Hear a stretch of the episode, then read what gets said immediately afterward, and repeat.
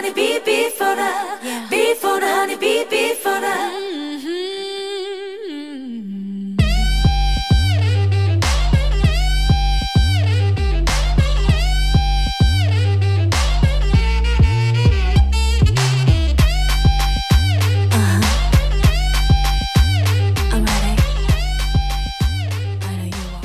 are. Listening to the Hive Poetry Collective here at KSQD 90.7 FM, Santa Cruz. The Hive's mission is to bring a diverse community together in appreciation of all kinds of poetry by all kinds of people.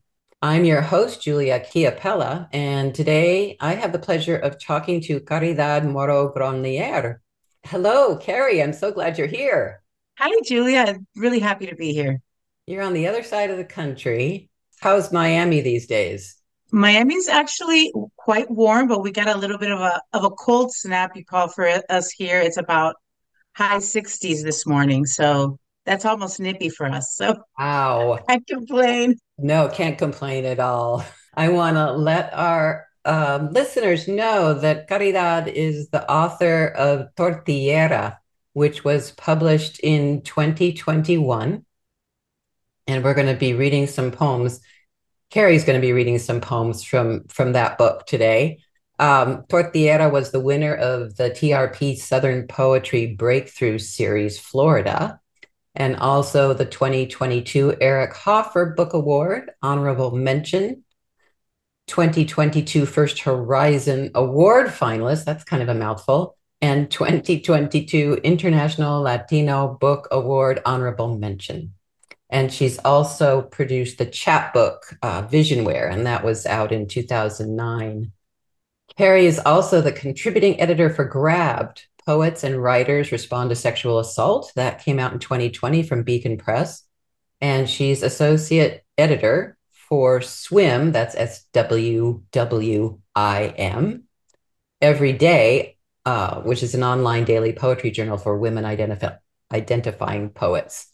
And people should check that out. It's a gorgeous website. And uh, Carrie just does a lovely job of getting people on there every single day, which is an effort. Uh, her her uh, recent work can be found at America's Best Poetry blog, Let Me Say This, a Dolly Parton poetry anthology, Split This Rock, Limp Wrist Magazine, and others. And as we mentioned earlier, she lives in Miami, Florida with her family, La Familia. Good to have you here. But, but originally from the West Coast, Julia. Ah, Originally from the West Coast. So shout out to my to my California of my heart. where? Where in California? Uh, I was born in Culver City. Oh, I grew up in, I, well, I, I went to uh, the Catholic Church in Culver City for many, many years when I was a kid. Okay. So, yeah, St. Augustine's. St. Augustine's. Yes, yes. Yep. Yeah. Okay. Okay. Hermana, we have something in, in common. Um, yeah, so Yes. Tortillera, Carrie, is just such a rich, raw, uh, personal book. And I know you've got um, there's there's tributes in there or or uh, homages to both um, uh, Anne Sexton and Sappho. Uh, you you Yes. cite them both in there. But what I what I really love about Tortillera is the way the book was put together. There was so much attention paid to the book as a whole with its three parts. And as I was going through it, I uh, I named for myself the three parts as arrival, resistance, and reclamation. So I don't know if that jives at all with you, but there, Absolutely. It absolutely does jive with the experience of of the speaker because it is as as you say, it's you know, three acts, right? But in my mind it was Cuban girl tries to be good girl, Cuban girl rebels, Cuban girl grows up, right? Becomes yeah, herself. Yeah, So it was like this trajectory of of grappling with with all those different movements in a life. yeah, yeah. It's it's so clear that that that happens, and throughout that book, and additionally, I mean, of course, there's there's all there's so much intersectionality going on in this book because not only is it a woman, it's a Latinx woman, it's uh, the da- daughter of uh, Cuban immigrants. So there's the immigrant woman, first generation Yeah.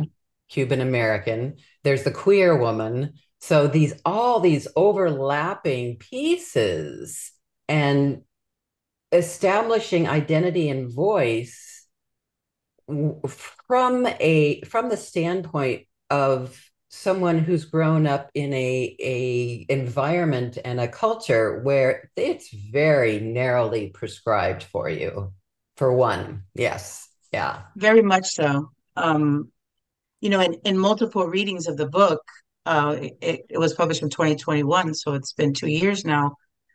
I it, it amazes me how much of the book is rooted in domesticity, in um, gender roles, and and I I use them as my metaphor, as my symbology, right?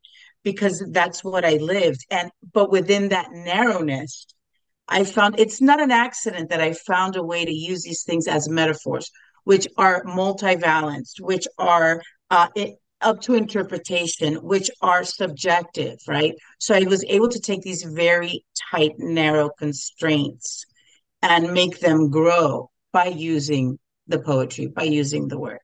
So it's interesting how you're right. Those narrow constraints exist in the book and in the representation of them and in my life but um, you know, I found a way to twist them and turn them in my favor.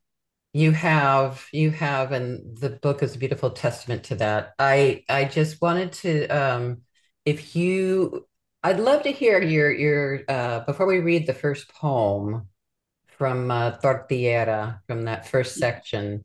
Um, I'd love to have you tell our listeners a little bit about your journey to poetry because it was a, it's it's a little bit out of the box. That's um, well, you know, I've always written poetry going back to I want to say first grade, and I still have them in, you know, in my diaries that I've kept. I'm a little bit of a hoarder, but I'm very organized. I'm very organized, so I know where everything is. So I get a pass. So um, I've always loved poetry, always written it badly, but I I started. I've always been a part of it. I started to get serious about it about 2004 after my son was born in 2002 and i realized okay i've done this big huge thing that i was expected to do and i'm going to need more. And the act of creating uh, opened something in me and i realized i could create more than just this child right? This life that was not mine. So that got me to really contemplating what I wanted to do, what I really wanted to do, because I went and I got an MA. That was the safe degree. That was I could be a professor, I could be a teacher. That was the exile mentality, right? So I decided to throw out that voice and I started to take cobble together my own MFA. I started to take workshops with, you know, incredible teachers. Uh, um, Jim Daniels was one of the first ones. Uh, uh, Richard Blanco was one of my, he was my friend, but he was also my teacher, right? So that was Oh, wonderful nice. because he understood where I was coming from. Kathy Bowman, I can go on and on, all these just different workshops. And I started to submit and I started to cobble together a book, one yes at a time. And that's when the chapbook came out in 2009. And there's this big, huge chunk of time between that and Tortillera, but I was working full time. I was raising a child. I was writing, you know, piecemeal any way that I could. And it took a little while for the book to coalesce. Mm. So little by little it did. And then I, I went to a, I was part of a cohort um, with Letras Latinas out of Notre, uh, Notre Dame. And um, it was this, co- it was the Smithsonian had an art exhibit called Art Latino Art.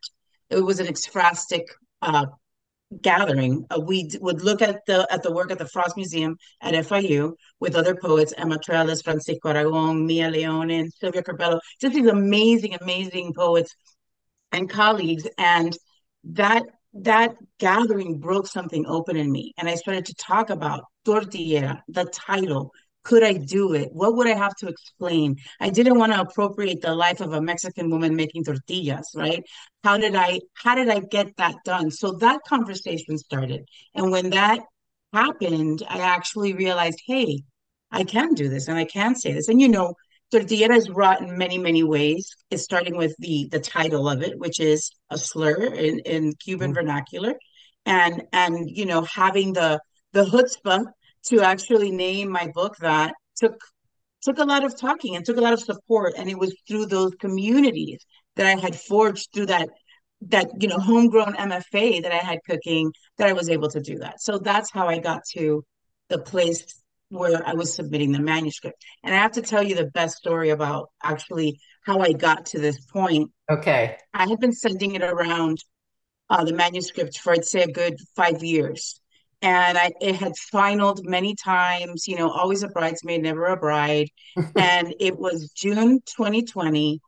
And I said to my wife, okay, I'm done. I'm gonna just put in a drawer and I'm gonna start something else. I, I kind of surrendered, right? Not even and, you weren't gonna you weren't planning to submit it any place at that point. You were just putting it well, away. Well, I had submitted it so many times already. Yeah. That that I thought, well, it, you know, if it's not happening, maybe I need to take a, a breather and start another project. So an hour later, I got the call that I had won the contest uh. and that they were publishing Tortillera an hour later. Testament so, to give up and it'll happen. yeah, I had to surrender the fight. Yeah. And then it happened. That, so that's terrific. That's a great story. Yeah let us let us all remember that lesson. Um, so I just want to say really quickly before you read this first poem, because I want to give uh, I want to give respect to the first poem in the book, which is very unusual. It's like a dictionary entry, and it really does a lot toward laying out the the scope of the book and also defining for your readers the multifaceted definitions of tortillera and how you know that slur that slur and reclaiming that slur. So i, I just want to um, uh, give you credit for that. I love that. And and uh, i would love to if you are willing which i'm sure you are since you're here read for us topography Topography, interestingly enough, came out of that workshop, the Pintura Palabra. So we were my I love Ana Mendieta, and, and this was a response piece to her uh, painting from the Silueta series. So that's the attribution. Topography after Ana Mendieta, Silueta series, 1980. You have come to make sense of this land, to lie within a canyon of want Stake a spot of stone with the weight of your bones. You have come to plant your body in this cracked earth, parched stream bed that survives on the memory of water. You have come as if this place could sustain you, retain the whole of you, the stamp and edge of you. But Los Estados Unidos will never be home. You have come to leave your impression in the ground, a reminder of what is left after the stripping away of root, seed, soil, cavern, chronicle, chasm. Lovely. Thank you. If you're just tuning in, we're speaking with Caridad Moro Gronlier here at the Hive Poetry Collective KSQD 90.7 FM, Santa Cruz. I'm your host, Julia Chiapella. And Carrie has just read for us topography, which is in the first section of her book, Tortillera. And what is so striking about this poem, Carrie, is uh, for me, is it's an acrostic poem because you were in that that workshop and um, if anybody doesn't know, those for those listeners who don't know about Ana Mendieta, Mendieta. See. Thank you. I may trip over some of it, but I'll do some. I'll do my best. Uh, it's beautiful work. It is just lush and the body and the body as as earth, the body as earth, the body as as uh, as you say in this cavern chronicle chasm, all of those things, and it's a, a beautiful rendition and and homage to her work. But the anaphora in here, you have come, you have come, you have come, you have come. It, there's there's you know the the the sexual connotation of that with it with the earth too um i think but you know all... i never i never thought of that oh my gosh yeah and i love and i love that about this business that uh-huh. we do because you know once you write the poem you relinquish it to the world and to every reader's interpretation of that. And you're absolutely right. Yeah absolutely. I, as i would tell my students can we argue this with the text? And absolutely you can argue that with the text. Oh yeah. But mostly i, I you know being she was cuban. She was part of pedro pan. And um, a lot of her work was done in the earth. And I, I found that very compelling that, you know, she was an immigrant and this was not her soil. And she was trying to press her very body into that soil and leave uh, a, a, footprint, you know, a, a, body print, as it were. Um, and as that's part of also what's in this book, this search for you know who I am and and and where what what is home where is home mm. so um i think that in that sense but also the sexuality it, it goes down to the core of it right and and the want the canyon of want so yes it is there but it was not um overtly Overt. meant yeah overtly yeah. meant yeah. but yes but there is that sensuality in there that's yes. so rich and so aligned with the earth and and all of the things that are so much a part of us and so much a part of our desire. So i mm-hmm. i just love, I love that. I want i want to be sure and let our readers know that tortillera um, has just been reissued as a limited edition hardcover right carrie? Where where can our readers find this? Because they should they should buy this book. It is just so gorgeous and beautiful. And as I said, the, the this thread that goes through it of develop of the developing human and and the um, acknowledgement and assertion of who that human is is powerful. Well, thank you so much. Um, you can get it uh, from Texas Review Press.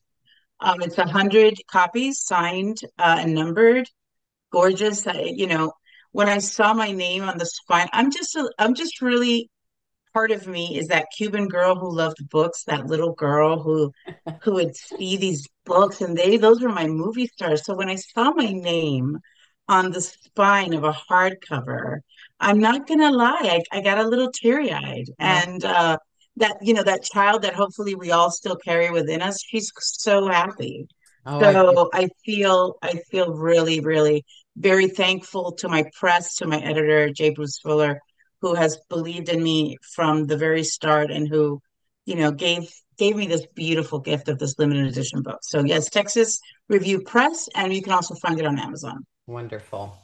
Well, let's let's go to another poem because I think um, if that first section is really about little girl grows up, um, this next section, as you said, which I called um, resistance, and uh, one of the other words I was thinking about uh, in my mind that it could be called was rebellion, which I think is more appropriate to what you were going through and what you might call it. Um, this this poem, this next poem, I think, is so crucial in the arc of the life of the speaker. So would you read uh, Coming Out to Mom? Um, you mentioned Sappho, and this is my favorite of the quotes, and I use them as as uh, section markers. And that that is, Mother dear, I can't finish my weaving. You may blame Aphrodite. And I, I love that because that is the rebellion. And what we are speaking about the domestic, like, no, I, I, I can't, I can't do that. I'm doing this. So this is a, the culmination of this particular act. And I agree, it is a crucial poem, and it's one of my favorites. Coming out to mommy. The cushions were beige, dinner partied, lived on, scrubbed clean as bleach would allow. She spoke of remodeling, 0% interest at rooms to go, how what couldn't be replaced could be reupholstered. We scoured fabric stores for bolts of cloth, dark enough to mask my stains, strong enough to handle the strain of starting over, as if perfect squares of enchantment twill could contain the messiness of living. At home, I slid scissors across material she pressed into my hands. She watched as I struggled for straight lines, as I wept over jagged edges I could not control. She taught me to conceal irregularities, to pin them down beneath the sting of a staple gun, smooth new skin over battered innards, cushion after cushion reassembled, both of us sure I too could be remade. The fact that this poem ends that second section and that last line is about remaking, it's perfectly placed there because the speaker is talking, the speaker's in the process of remaking herself in juxtaposition to the mother's wanting her to be something very different than what the daughter sees herself as. Right. Yeah. It I, so the remaking is, you know, up to interpretation depending who's who's defining it, right? Absolutely. Yeah. Yeah. And just that whole sense of this domestic, the domesticity that again this small, little, tiny circle that cultures were expecting women to fit through when we were, many of us, not all, some people it suited them just fine, and that's perfectly okay. Right. But but many of many of us that small was so narrow so small for our souls our spirits and just that the the fourth stanza the where the um, speaker is uh, struggling for the straight lines. Uh, it's it's just beautiful. It's almost like the spirit is absolutely rebelling against uh, all these expectations that cannot be fulfilled. Yeah, correct. It's it's a gorgeous poem, and I'm so glad you re- uh, read it. I want to. Um, uh, I think maybe we'll go to the next poem and then um but first i want to say just also in here carrie is your details yeah. are so great. Like 0% interest at rooms to go. That is such a specific lovely little detail that puts us right there with the socioeconomics of this family with what's what's can be afforded what can, what's desired. Um again with the family that is struggling and yet trying to make the most of it, but in this very narrow, that's not only around sexual identity, but also around socioeconomic status. So there's sure. there's a lot going on in this, as in all your poems. So let's move to the um, poem in this last section. Uh, and would you just read the Sappho uh, quote from that leads sure. off third section because I think that that's it just defines it so well. And that's on uh, page yes. 57. Thank you. Once again, love drives me on, the loosener of limbs, bittersweet creature against which nothing can be done. Right. And that's right. what that's what this section is all about. It's you know, we are speaking about surrender. I think this could also be surrender. This is this is who I am, you know, take it or leave it. So exactly, exactly. And and owning that for everyone, uh, you know, despite despite potential repercussions, because isn't that a huge challenge in claiming who we are because it could be that one is banished from what one knows correct. as the arena it, of acceptance and love. So navigating that course right. is potentially dangerous. Yeah it's very fraught. The whole the whole um you know I, I remember when when when I came out, um, it's a funny story that my my uncle was picking up my cousin who was from LA, and the first thing he said to her when she got off the plane was "Tu prima Cari es gay," and you know, not how are you, not, and and she said, "Okay," and? And I have to say that's how it ended up being. But the coming to that, okay, yeah, every everybody talked about it for about you know three days and then they moved on to the next story. I was lucky in that that was the, the that was the extent of it. I didn't have to deal with you know any sort of a physical or a really harrowing emotional uh, repercussion which is uh, often the case but still the terror of the leading up to that denouement if you will was really really um harrowing yeah. And and worrisome and there was just a lot on the line. So yes that line was just like and and that again surrender. And and the surrender was what led to the triumph. Yeah yeah. Which is what this last section is all about. And ah yes. Could you would you read contemplation of a name? Yes. Contemplation of a name Stay. See if I don't taste a guayaba and mamey, sweet guarapo thick as my hips, swaying sweaty Celia Cruz rhythms in black seamed stockings and Cuban heels. Stay. See if I don't bring Dutch parrot tulips, orange and red blazes for your table, Belgian chocolate, pyramids stacked on Virginia's dishes for your buffet, the essence of French lavender in a cobalt decanter for your vanity. Stay, see if I don't pick three trifectas in a row, read stray pony hairs like tea leaves across the stable, kiss you at the window, winners. Stay, see if I don't learn that song you love, pour it in your ear, my voice sediment that sifts through your veins, silt that settles with every beat. Stay.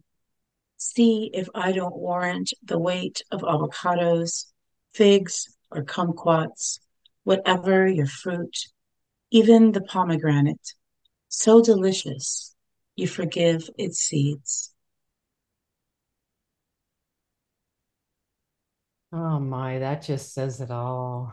That is that is the surrender in there the surrender and the desire and and the desire. And you know the interesting part is that the pomegranate when we think about um, the garden of eden it's always been the apple right? And historically they say it would have been a pomegranate.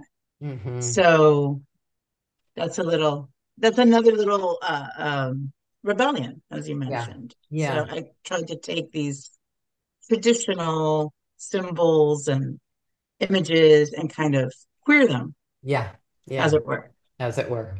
It's it's just so terrific. And you know that uh that last line or the last phrase, so delicious you forgive the seeds, is a definite it's for me it referenced that um the Sappho quote that you read earlier. Of course, you know? yes. Yeah. Of course. Love love drives me on, bittersweet creature against which nothing can be done.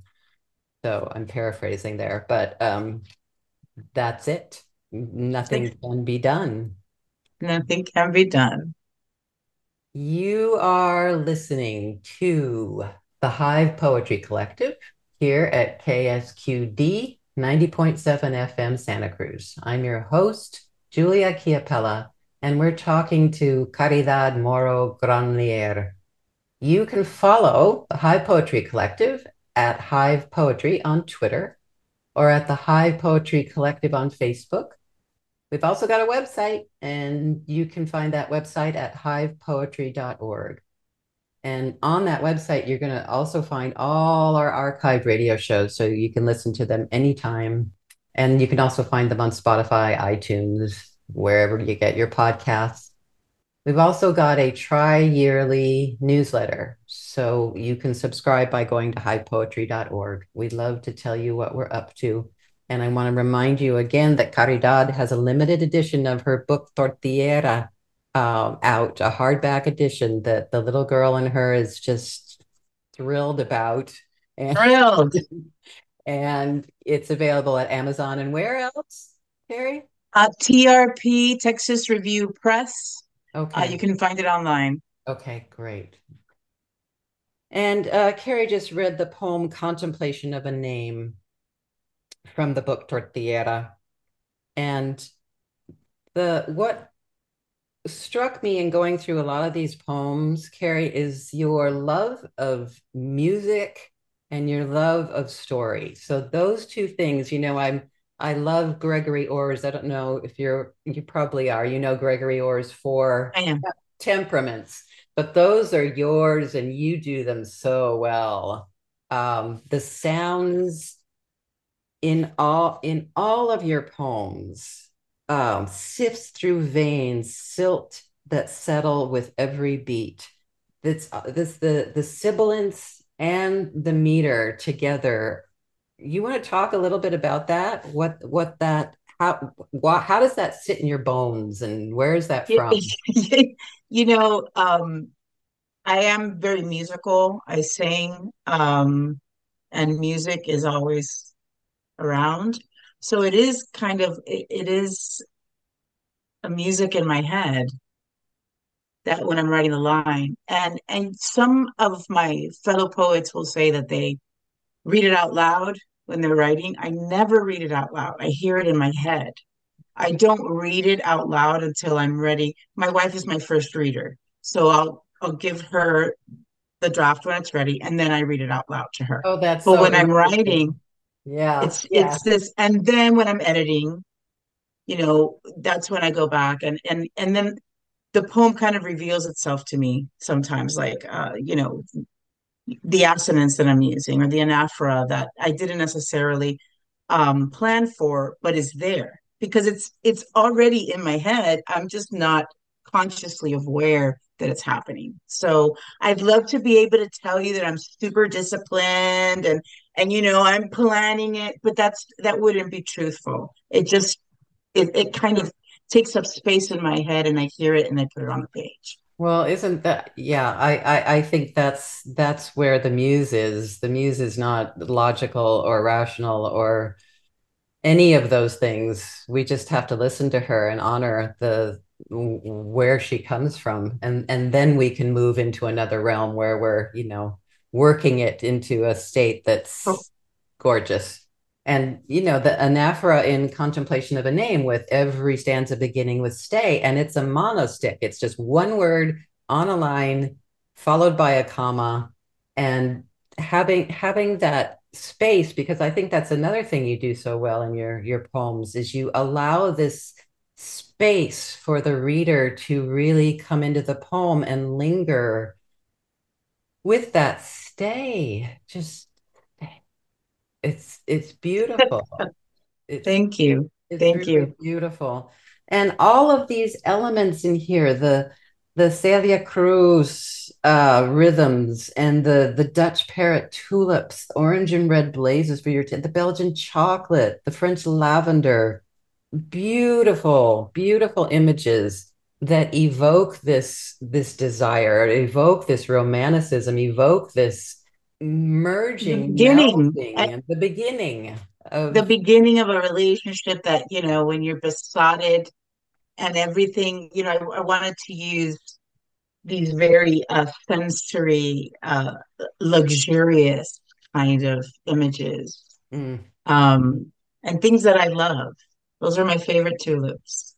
Ah. Um, yeah, you know, some of it that, that that to me is also the magic of poetry that that some of it is very literal you know and and some of it is not and it's this beautiful dance for me at least, between both.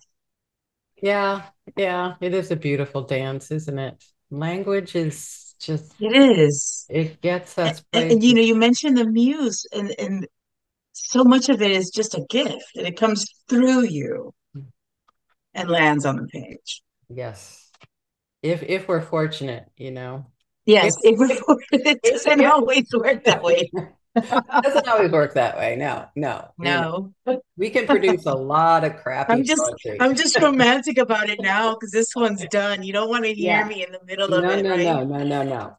Um, yes, but I love that that I so appreciate that uh aspect of your uh your poetry craft, as I said, with the music, with the sound, and also with story, because it seems as though all of these are stories. And I'm sure, you know, we talked a little bit before we went on Zoom about both of our uh, backgrounds a little bit, because I have a, a grandmother who was born in Mexico. Your parents are both Cuban.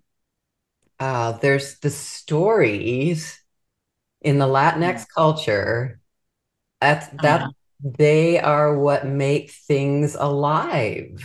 They bring us humor, they bring us tragedy, they bring us all kinds of ways to navigate our lives, not necessarily all things that we would want to necessarily follow.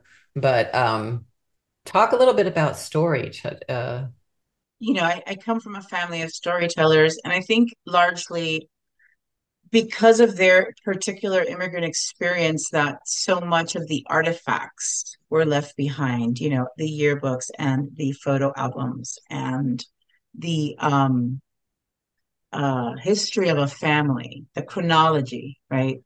Um, they told it in stories. So no, I, I couldn't see what my mother's quince dress looked like, but you bet it was described to me in in very uh, vivid detail. And with it, you know, it was anecdotal, right? It was telling the whole story and the boy she danced with, and on the day of the dance, he had white socks on, and it they should have been black, and that was like so. That's just one example of how I learned to create a family history. It was through story. And uh, I come by it honestly. They are good storytellers. I come from, you know, family who's funny and and they know how to spin a yarn. Um, and I I'm told that I come by my my sense of drama also very honestly. Um, I, we have a dramatic streak. So the story, um, that's one aspect of it. Plus, you know, I, I'm just going to confess, I'm going to come out right here and say that I probably read more fiction than I do poetry. I am, um, yeah, I am a big fiction reader, and I know that that uh, permeates the poetry. Um, the poetry, of course, is a different vehicle, but my want to tell a complete little, uh, you know, story within the poem is always there. And there are some poems in the book that are less narrative because I fight I fight, you know, being a, a one-trick pony and just writing all narrative poetry. But it is my love. And you mentioned Anne Sexton. She's one of my uh, guiding, you know, lights when it comes to poetry. She's one of my biggest muses and and influences. And she got a lot of flack for being a narrative quote, a confessional poem poet. Um, a lot of flack, and it contributed, I think, a lot to so much of what ailed her. So many things did, but that was definitely one of them, the not feeling accepted. So there was a point in this where I thought, this, this is going to, this is so narrative, you're going to get, you know, perhaps called on that. And I decided to listen to Anne Sexton, who told me to do what I wanted to do and tell my stories. And and it turns out that it, it's a highlight, I think. People really respond to that, especially those audiences who aren't natural poetry readers who have right who have gone to my events um, and who have said to me oh i really got what you were saying. Oh when you told that story it was like you were telling my own story. So i think that that is very gratifying. I think that's really gratifying, and I'm I very much appreciate it because while there is uh, a a inclination around some arenas in poetry to heighten the the metaphors, the images, the uh, sound at expense of maybe accessibility to some people, um, I'm I appreciate it when that accessibility can particularly bring in more people into the poetry arena who might not necessarily enter that arena if they're prevented by, you know, being able to understand what's going on. So right. I I I really I'm I'm glad you're doing the the narrative angle. And even though that's, you know, that's your strong suit and you know as we all know any strength taken too far can become a weakness that's it's still such a, a rewarding and lovely thing to embed in your your poems i think so thanks for doing that thanks but i want to you know get... as women there's so just a little aside as women yeah. there's so there's so many stories out there um, that are male stories. And I thought, you know, why don't I tell some of my stories? And and in a surprising way. So that was part of it too. I think I think clinging to story and knowing the importance of story um, can't be um, can't be undone. We have to we have to truly admit, isn't that we all want the story? We all want the story. We do. We do stories are what guide us in so many ways intrigue us teach us yeah and and and connect us so you know you mentioned the the male the male writers and their stories well it's not only the male writers it's the male white writers so the the fact that we you know um, bmws when i when i was teaching uh survey courses i would say we're not doing any bmws the british white males here um, so yes, absolutely, absolutely. Yeah. I I do want to get uh, some of your newer poems in. So um, you sent a, a, few to me, which are just terrific. Are these are? Uh, do you have a new book you're looking at? Uh, it seems that way. It seems that way. Good. Good. Um, I, I've also been working on nonfiction um, memoir, uh, creative nonfiction, and but the poems just come, and and I stop for them. I love them. So yes, yeah. we're we're um, I have like a for the first time um, in November I gave a reading where I read only poems that were not in tortillera, and that was that was a big deal that I had enough work that I felt that that I could do a reading with. So yes, we're on our way. Terrific. So, with that in mind, would you read Never Did Say So? I will. This poem um, is actually a, a testament for those writers out there that prompts and deadlines can be very freeing. The panic, it's something funny that kind of set something free in you. And this was an assignment and a poem that I had long wanted to write. And then Dustin Brookshire of Limp Wrist magazine put out the call for the Dolly Parton poem. So thank you to him for for putting it out there, dropping the gauntlet, right, and and having me uh, write this poem that I love. Never did say so after Dolly Parton's to Daddy. We jumped a red eye to France to celebrate a decade of marriage, and I prayed to love him as much as I loved Paris. I willed myself to shine like the Seine to the clock at the Orsay, to stop at least once a day and kiss him along the Champs Elysees. I willed my body to unfurl like an accordion in his hands, to murmur and bellow the song of Les Marais. But no matter how I unreeled the film strip of the we I willed us to be, his face remained obscured in every image, the lens trained on me. Not that I said so in a language he understood. I walked ahead and switched to French when we deplaned, rendered him mute with sentences he didn't ask me to translate. S'il vous plaît, pouvez-vous nous aider? Nous sommes perdus. He believed I was fluent enough to speak for both of us and didn't think to learn any words for himself. Content to nod and follow, he didn't blame me when I got us lost on the way to our last dinner on the Rue de Soleil because the driver heard Rue de Soleil and drove the wrong way across town, a mistake that encapsulated our lives. The two of us stuck in a moving vehicle, miles between sunny and sorry, an error that tripled our fare and cost far more than we'd planned for. I apologized, but he laughed because France still ran on francs and he still had enough patience to forgive me anything. I nodded when the driver offered to appease us with un peu de musique américaine and slid Dolly Parton's greatest hits into the cassette deck. My husband took my hand then, confessed how relieved he was to know the words, how happy he was to be going home. Such a good omen, he said, but he was mistaken. No omen was Dolly, but an oracle, a prophecy, singing about the fate of a woman who never did tell of what she felt, who faked her grin and forgot her face, who willed herself to love the noose of her wedding ring. The last verse told everything she never said, how her longing was vaster than silence, how she bolted the door behind her, how she never did say goodbye.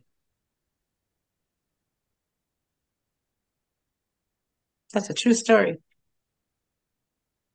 If you're just tuning in, we're speaking with Caridad Moro Gronlier here at the Hive Poetry Collective, KSQD 90.7 FM Santa Cruz. I'm your host, Julia Chiapella.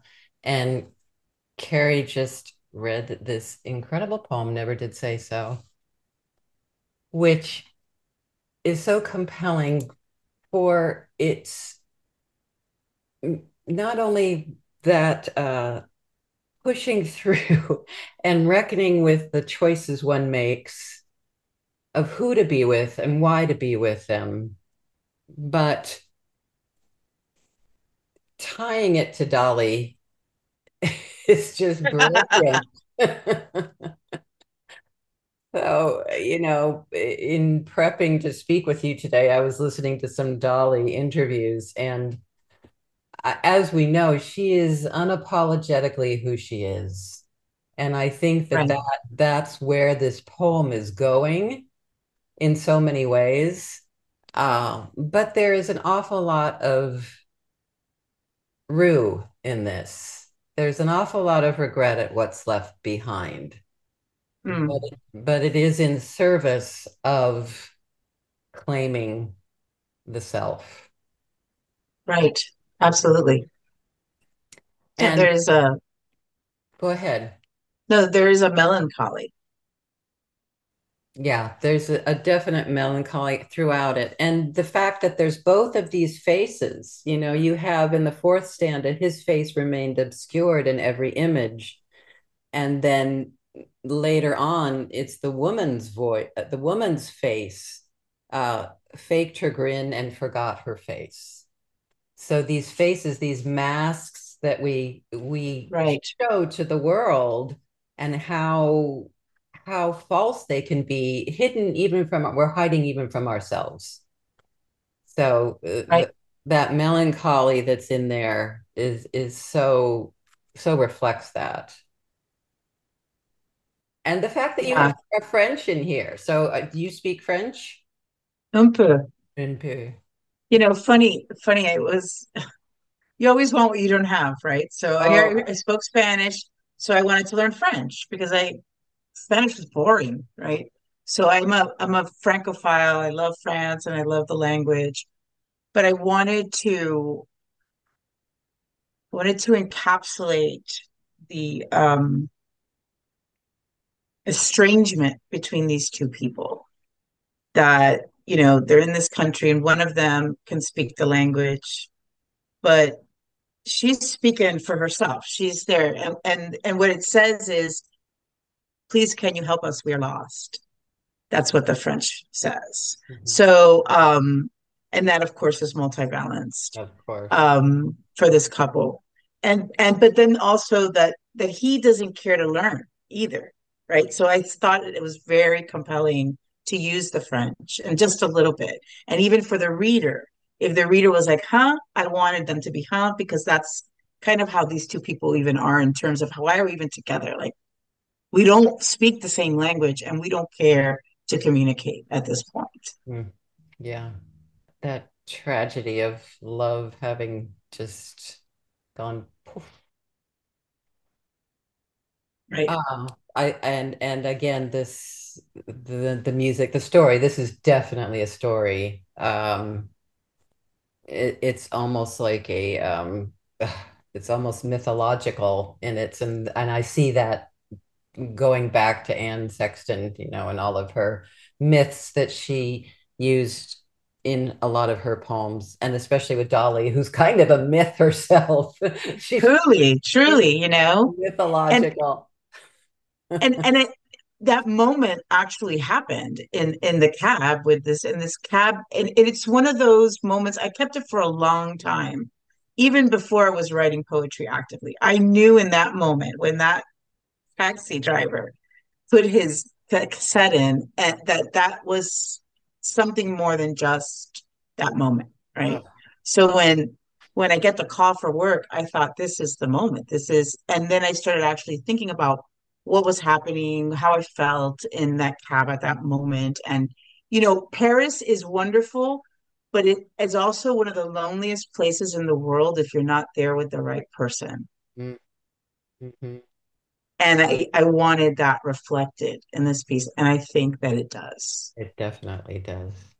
It definitely does. Carrie i want to be able to get one more poem in before we have to um, part and okay i'm wondering um, i'm going to let you decide which of those two newer poems you would like to read uh, i'm going to read uh, in defense of my mother who never bought me a Barbie dream house. Um, it, she told me it's her favorite of the poems I've written for her. So nice. And when she listens to this, this one's for you, mom. She's here twice today, so that's nice. In defense of my mother who never bought me a Barbie dream house.